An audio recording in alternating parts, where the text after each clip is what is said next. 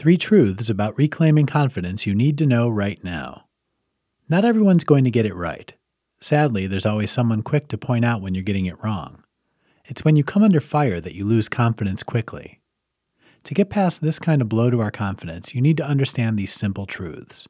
Not everyone has it right, not even you.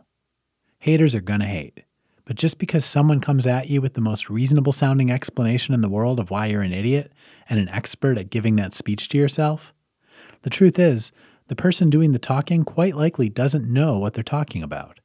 This is because one simple truth: people don't really know everything, and even when they think they do, they have a tendency to get things wrong.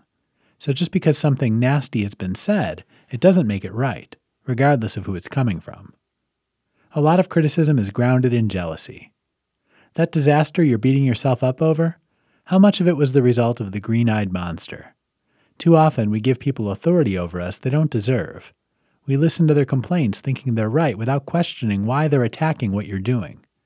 The biggest culprit of why you've drawn the attention of the critics is jealousy. Don't let someone pull down your confidence just because they're feeling threatened by where you are. You're better than you think. The loss of confidence can make you the critic.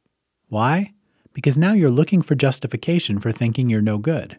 And trust me, when you go hunting for this kind of justification, you'll always find it.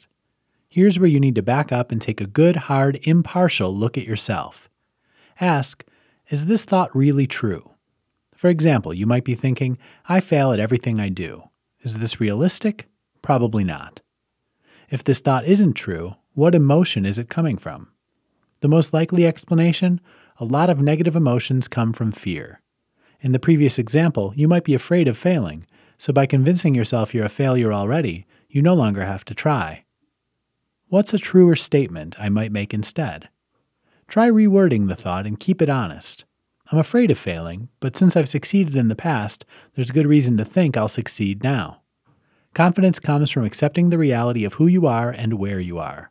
Remember, nobody, not even you, has a right to make you feel small.